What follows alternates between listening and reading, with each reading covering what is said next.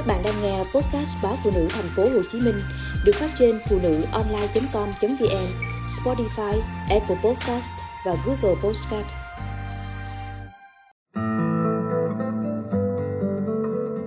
Nhìn bếp, nhớ mẹ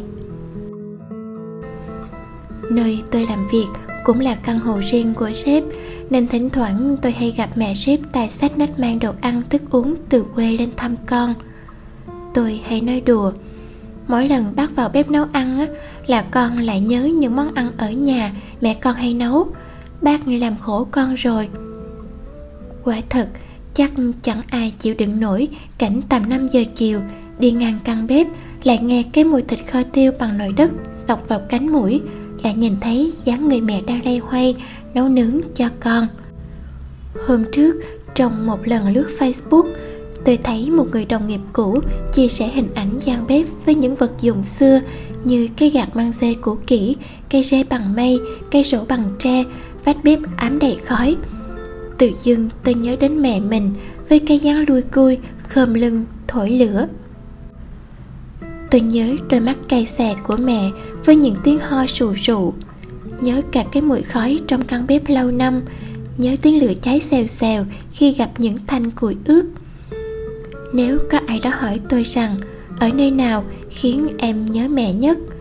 thì tôi sẽ trả lời ngay rằng, đó chính là gian bếp. Cô bạn tôi lập nghiệp ở sài gòn mấy chục năm trời, hai vợ chồng gom góp xây được một căn nhà nhỏ. Mỗi lần mẹ bạn ở quê vào, cả nhà bạn quay quần tiếu tích bên bữa cơm gia đình mà mẹ là người nấu chính do vậy, dù ở không gian phố thị nhộn nhịp chứ chẳng phải căn bếp xưa ở quê. Nhưng bạn nói, mỗi lần bước chân vô bếp nấu ăn là mỗi lần bạn lại nhớ mẹ rất nhiều. Mẹ bạn đã vội vã bỏ bạn ra đi sau một cơn tai biến.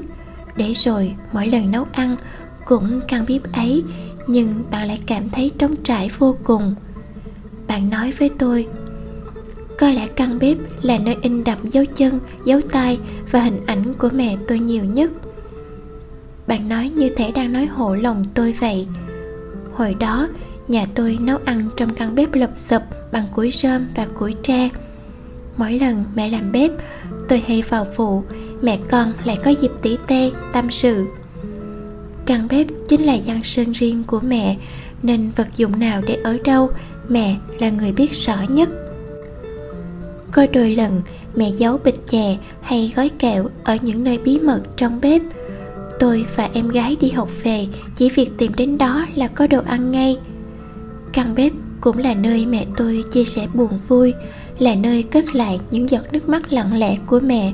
Mỗi khi nhớ đến chuyện tiền nông, chuyện nợ nần hay chuyện học phí khi tôi vào đại học. Cả khung trời kỷ niệm ấu thơ của tôi gắn liền với căn bếp ấy. Thời sinh viên, tôi ở trọ một nhà dân trước trường đại học cứ đến bữa cơm chiều hàng ngày là tôi tìm cách trốn qua trường vì không thể chịu nổi mùi thức ăn bay lên từ gian bếp. Tôi cũng cảm thấy vô cùng khó khăn mỗi khi bước chân xuống bếp nhà bà chủ. Nghe tiếng muỗng đũa khua loạn xoảng, tiếng giả hành tiêu, tỏi ớt, tiếng cười nói của bà và mấy đứa con bà. Tôi sợ rằng mình sẽ nhớ mẹ, nhớ nhà đến bật khóc bây giờ, dù đã lập gia đình và có không gian nấu nướng riêng cho mình, nhưng cũng giống như các anh chị, các cháu của mình, mỗi lần về quê, vừa thả dép ngoài cửa là tôi đi thẳng xuống bếp để tìm mẹ. Cứ như thuở nhỏ, đi học về là thả cặp sách xuống bàn và chạy ù ra bếp tìm cơm vậy.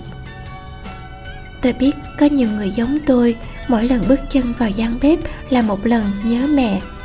Nhất là những ai không còn mẹ ở trên đời.